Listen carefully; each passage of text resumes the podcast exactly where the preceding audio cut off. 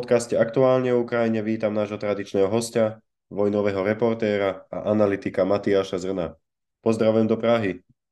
Dobrý den a jako vždycky zdravím všechny posluchače podcastu Aktuálně o Ukrajině, ať už jsou kdekoliv. S akými novými poznatkami jste se vrátili domov po dalších troch pracovných týždňoch na Ukrajině? No, úplně nové poznatky to nejsou, ale samozřejmě s eh, takovým hlavním tématem, který člověk, eh, který člověk eh, tam vnímal, tak byla ukrajinská protiofenzíva. Člověk si ještě více než předtím uvědomil, jak jako kolosální úkol to je, jak draze zaplacený ten úkol bude a že to zkrátka není opravdu žádná legrace, protože jsme skutečně natáčeli s vojákem, který eh, ten večer padnul při útoku, tu noc padnul při útoku.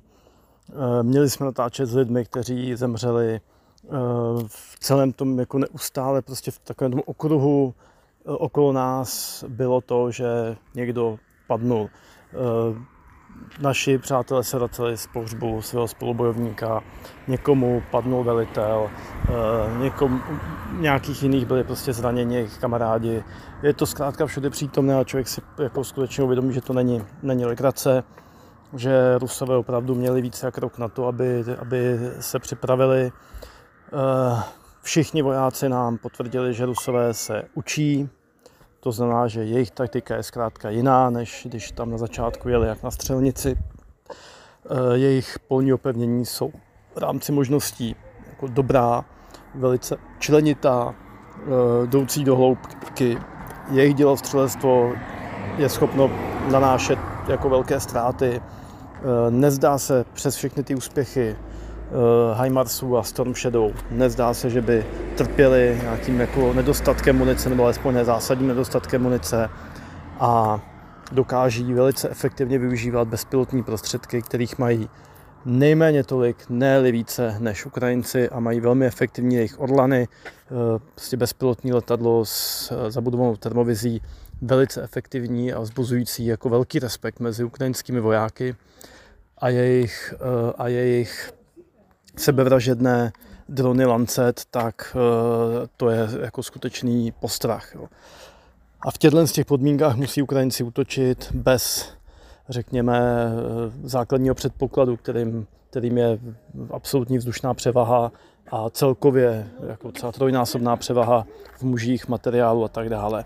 Takže se není co divit, že to, eh, že to trvá tak dlouho. No a hlavně to celé má samozřejmě nějaký dopad na ty vojáky, kteří prostě vědí, že jdou do těžkého boje. Ale když se s nimi bavíte, vidíte, že jsou unavenější, mnohem unavenější, než to bylo na začátku války, kdy prostě ten entuziasmus byl větší. Ale zároveň, když se jich zeptáte, jestli by třeba to už nechtěli zabalit, logicky, že, že už bojují roka čtvrt, tak ať bojuje zase někdo jiný. Tak všichni, s kým jsme se bavili, tak říká, ne, my to prostě musíme dodělat. Tu práci musíme dodělat, nikdo jiný to za nás neudělá. Dostali jste se i do oblasti zasiahnuté povodňou po kolapse vodného díla Nová Kachovka? Uh, ne, ne, já s, nějak díky prostě povinnostem a různým jako naplánovaným věcem jsme se vlastně, ačkoliv jsme byli kousek, eh, nedostali na Novou Kachovku. Eh, jen řekněme, jsme se toho dotkli, když jsme byli v Krivém rohu, což je obrovská metropole, šesté největší město Ukrajiny, kde se díky té katastrofě Novokachovské přehrady dost intenzivně řeší zásobování pitnou vodou. Eh, na to se občas zapomíná, že ono to, to, to zničení Kachovské přehrady bude mít dopad i na města, jako je Krivírech, která byla závislá do značné míry právě na zásobování vody z Novokachovské přehrady. To je prostě nyní obrovský logistický úkol zajistit to, aby stovky tisíc lidí měli přístup k pitné vodě. Dá se aktuální situace hodnotit tak, že Ukrajina je na ťahu a má iniciativu v avizované postupné ofenzíve? Ukrajina má iniciativu, ale neznamená to, že by Rusové úplně seděli se založenýma rukama. Oni na některých místech útočí, především v Luhanské oblasti, klasika Kremina, Serebranský les, Svatové, eh, ale i okolo Siversku. Ale na většině úseků fronty jsou to Ukrajinci, kdo tlačí, ať je to okolo Bachmutu, ať je to v Záporoží a na jihodoněcké frontě a především to jsou jako úseky, které mají jako velký potenciál nějakého dalšího rozšíření. Pokud Rusové postoupí v Srebranském lese o 2, 3, 5 kilometrů, no tak postoupí v lese o 5 kilometrů, tak mají 5 kilometrů lesa. No. Pokud Ukrajinci postoupí o 5 kilometrů ve směru na Tokmak, což je klíčová zásobovací, zásobovací středisko a uzel zásobovací u Rusů v západské oblasti, no tak to je eh, prostě něco, co má obrovský potenciál eh, nějakého jako většího úspěchu. Ukrajinci systematicky likvidují muničné sklady v ruskom týle. Zopakuje se někde scénář Chersonu? No, Ukrajinci ty sklady likvidují, to je pravda, ale uh, Rusové, jak už jsem říkal v té první otázce, nezdá se, že by trpěli nedostatkem munice. Oni nepálí, není to takový, takový nepoměr, jako to bylo loni v létě, kdy Rusové pálili 10 ran na jednu ukrajinskou, ale přesto uh, jako nikdo mi neřekl, že by, že by Eh, měli dojem, že Rusům dochází munice, nebo že by eh, ostřelovali nebo používali dělostřelectvo v nějaké menší míře. Eh, takže ono to určitě nějaký efekt má. Myslím si, že i ta ukrajinská ofenzíva směřuje k tomu, aby jako donutila Rusy co nejvíc toho vypotřebovat, nasadit co nejvíc prostředků. Proto ty, ty útoky jsou v podstatě takové, aby donutili Rusy nasadit svoje rezervy které mohou Ukrajinci potom ničit. Kdyby měli absolutní vzdušnou převahu, budou je ničit letectvem, to nemají, takže musí dělat tohle jako složitou věc, přičem zároveň obětují část svých sil, aby prostě přilákali Rusy k frontě na dostřel jejich, jejich zbraní. Jinak zkrátka by to těch Heimarsů a Storm Shadow chtělo ještě třeba násobně tolik, aby, aby to mělo jako ještě větší nebo takový vliv, jak bychom asi všichni, eh, všichni rádi viděli. Na některých místech fronty je to dokonce tak, že Rusové tam mají třeba i místní převahu, eh, protože Ukrajinci se koncentrují spíš na ty slibnější eh, směry. Takže opravdu klasicky Kremina svatové, Serebrenský les, tam opravdu Ukrajinci se brání ve velmi nepříznivých podmínkách. Ti vojáci, kteří tam jsou na té první linii v lese, tak eh, vypráví o opravdu brutálních bojích, kdy jsou frontové linie od sebe vzdáleny 35 metrů, kdy na sebe pokřikují, eh, kdy prakticky celou tu dobu, co tam jsou, což je často třeba i pět dní, tak se v podstatě nevyspí, protože musí neustále ve střehu, eh, kdy nikdo nemá tolik mužů, aby tam držel úplně kontinuální tu linii, to znamená, že to jsou také opěrné body a musí neustále hlídat své boky, protože se tam Rusové snaží dostat nějaké diverzní skupiny. Eh, ty boje, když jim dojde, jsou velmi brutální, eh, v podstatě málo která strana bere zajace. Eh, Rusové mají tu výhodu, že jsou na otevřeném prostoru jako na kraji lesa, takže oni tam mohou ostřelovat z tanků, ukrajinské pozice a Ukrajinci, kteří jsou v lese, tak nemohou použít eh, protitankové střely, protože prostě před nimi jsou stromy. Takže oni jsou jako mimochodem o těch tancích mluví s velkým respektem. Je to velké upozornění všem, kteří si mysleli, že tahle válka ukazuje, že tank jako efektivní zbraň skončil, eh, že ho ruční protitankové řízené střely vymazaly. Není to tak, tank má obrovský respekt. Vždycky říkají, že jakmile zaslechnou tank, tak to prostě znamená, že bude, eh, že bude zlé a dokáže prostě velice efektivně, velice efektivně fungovat. Nádejné indicie sa šíria aj z okolia Bachmutu. Může se ukrajinský tlak na bokoch změnit na prielom? Eh, Bachmut je opravdu, opravdu, to jsou dobré zprávy, které tam teď přicházejí. Samozřejmě pořád se bavíme o nějakých postupech, o stovky metrů nebo kilometr, jedna vesnice, druhá vesnice. No ale když to srovnáme s tím ruským postupem, eh, kdy se chlubili každými 50 metry a trvalo to 10 měsíců, no tak samozřejmě to, co se teďka eh, děje na těch přístupech Bachmutu na severním a jižním směru, tak je bez sporu jako dobrá zpráva. Zdá se, že Rusové tím, že tam tuď stáli se, stáli se Wagnerovci, Eh, mimochodem o Wagnerovcích, eh, o té profesionální části Wagnerovců se ukrajinští vojáci taky vyjadřovali s velkým respektem. My jsme se bavili s vojáky, kteří s nimi bojovali v Soledaru, a vyjadřovali se opravdu jako s nejvyšším možným respektem eh, z hlediska toho, jak takticky postupovali, jak byli sladěni, jako měli palebnou podporu, eh, že opravdu to byli muži, kteří, kteří vědí, co dělat. No ale zpět teda k Bachmutu, takže tím, že se o tom dostali Wagnerovci, tím, že tlak na jiných úsecích fronty, tak tam zjevně jsou nějaké spíše druhosledové jednotky a to vede k tomu ukrajinskému postupu. Jestli to bude stačit na průlom, těžko říct, to záleží na tom, jestli to Rusům bude stát za to, aby tam přitáhli rezervy odinuť, eh, nebo ne. Samozřejmě pro Rusy by byla velká ostuda, kdyby ten jejich jediný úspěch po deseti měsících, tedy obsazení Bachmutu, eh, skončil po tak krátké době protiofenzívou a opětovným převzetím eh, kontroly ukrajinskou armádou. Svět žije v obavách z možného kolapsu záporovské atomové elektrárně. Ako to vnímají Ukrajinci?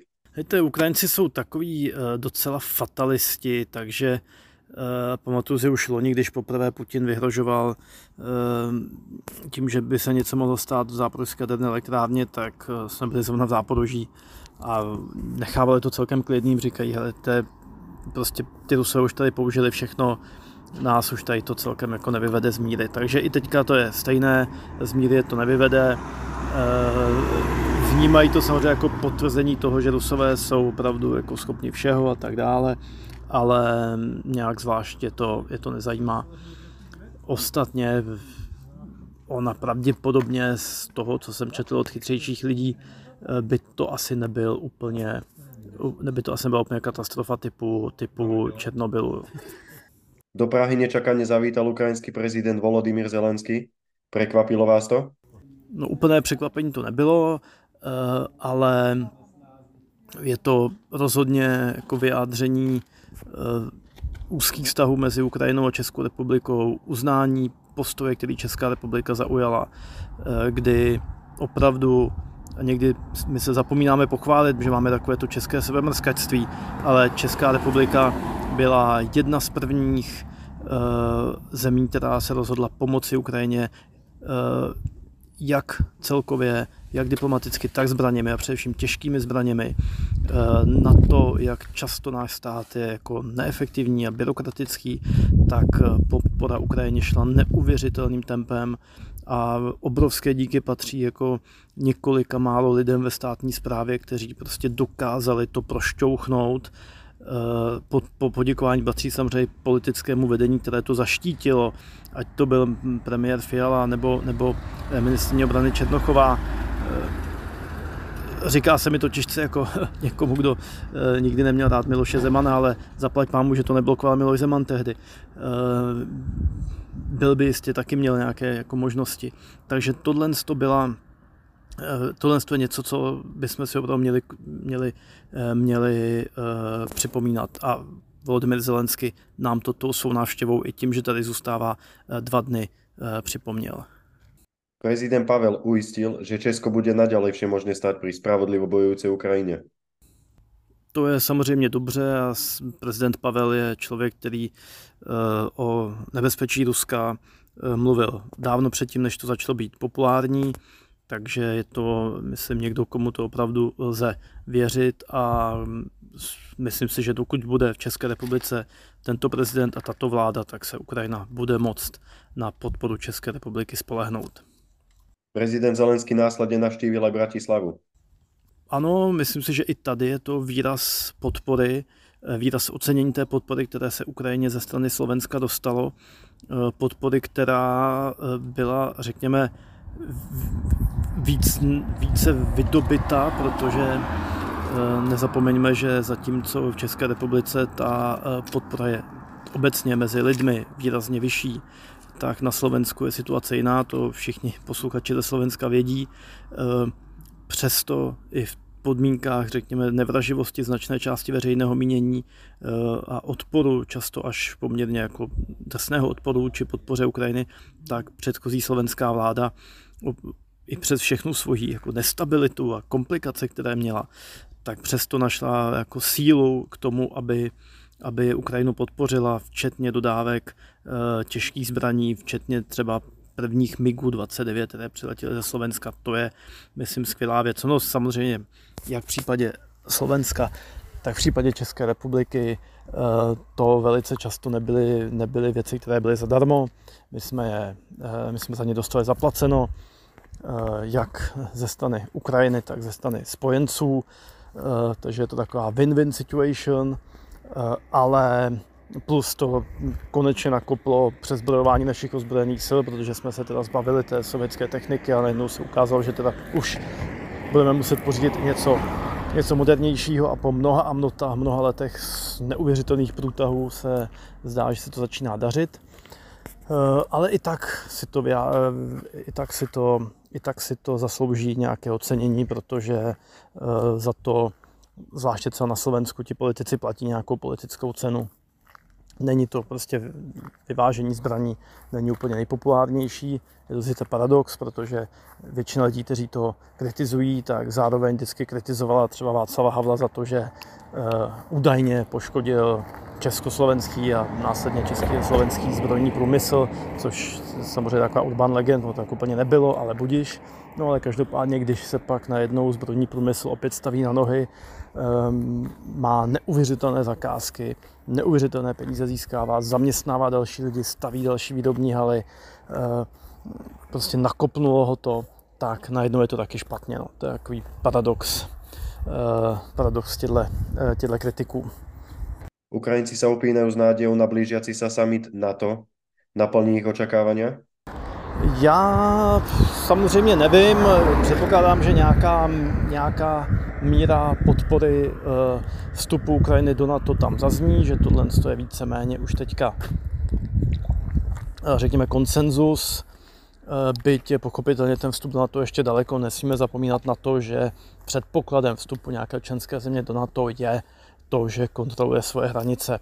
Eh, od toho má Ukrajina ještě daleko, ale i tak řekněme ta, ten, ta, ta nějaká vize, nějaký farplán, že, nějaká, uh, nějaký, nějaký harmonogram vstupu do NATO bude pro Ukrajince, bude pro Ukrajince důležitý. To mimochodem jako neuvěřitelná, neuvěřitelná, neuvěřitelný příklad toho, jak špatně Vladimír Putin odhadl Ukrajinu a jak vlastně sám bojuje proti sobě. Ukrajina byla zemí, kde vstup do NATO neměl historicky nějakou extra velkou podporu. E, tak celých celá desetiletí tam žili lidé v tom, že NATO je náš nepřítel. E, kdyby Vladimír Putin to, to ne, nezautočil na Ukrajinu, e, tak by, a kdyby zatím ještě před rokem 2014, kdyby neanektoval Krym, kdyby nezahájil válku na Donbase, tak velice pravděpodobně by eh, v případném referendu většina Ukrajinců byla proti vstupu do NATO. Ale samozřejmě tím, co provedl nejdříve 2014 a následně i nyní, tak eh, pro Ukrajince pochopitelně tím pádem vstup do NATO logicky existenční záležitostí, něčím, co pomůže ochránit jejich zemi v budoucnu, protože tady nikdo nepočítá s tím, že Eh, touhle válkou, ať už skončí jakkoliv, to jako skončí. Chápou, že tady to je zásadní spor a že pro Rusy prostě tohle bolavá rána, kterou oni nebudou schopni překonat a Ostatně sám Zelensky říkal, že jejich země bude muset být něco jako Izrael, národ ve zbraně, národ, který neustále očekává nějaký další úder. Proč se Západ jako si bojí ještě hlasnější vyjádřit podporu Ukrajině? Veď Rusi rozumějí iba síle. A tak e, je to jak jde, tak někde je ta podpora výrazná.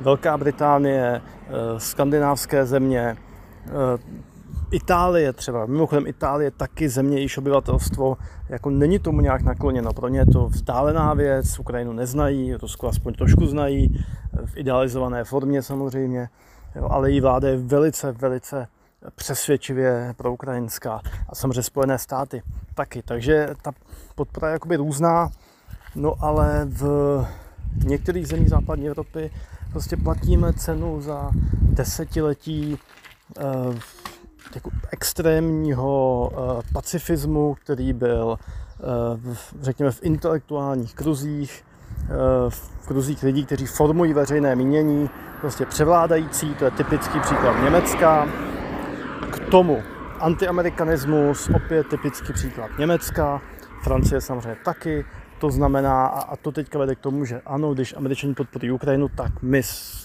nad tím tak trošku jako přemýšlíme, jestli je to správně. Ani ne tak, ani ne tak protože si nám jde nebo nejde o Ukrajinu, ale že jsme proti tomu, co dělají američani. No a k tomu taková jaksi, neznalost Ukrajiny, je to prostě, přiznejme si, to vždycky se snáš bojuje nebo podporuje země, o které něco vím, ke které mám nějaké, nějaký vztah. Znám její literaturu, znám eh, její, její, její film třeba nebo podobně. Jezdím tam.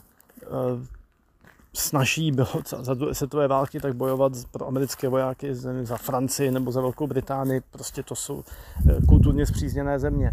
Ukrajinu zná málo kdo, její dějiny zná málo kdo, její, její kulturu zná málo kdo, málo kdo tam byl. Zprávy, které tam posledních 30 let byly, no tak byly spíše negativní, jako korupce, což mimochodem samozřejmě je pravda, ta země jako si prošla nesmírně těžkým obdobím a, a oligarchizací a, a korupcí a tak dále. To všichni Ukrajinci vám sami přiznají. No a Rusko oproti tomu je zemí, o které alespoň něco víte, prostě slyšeli jste aspoň někdy něco o Dostojevském, Tolstém, eh, Balšom teátru, baletu a takovýhle věcí, takže si s tím něco alespoň spojí. No.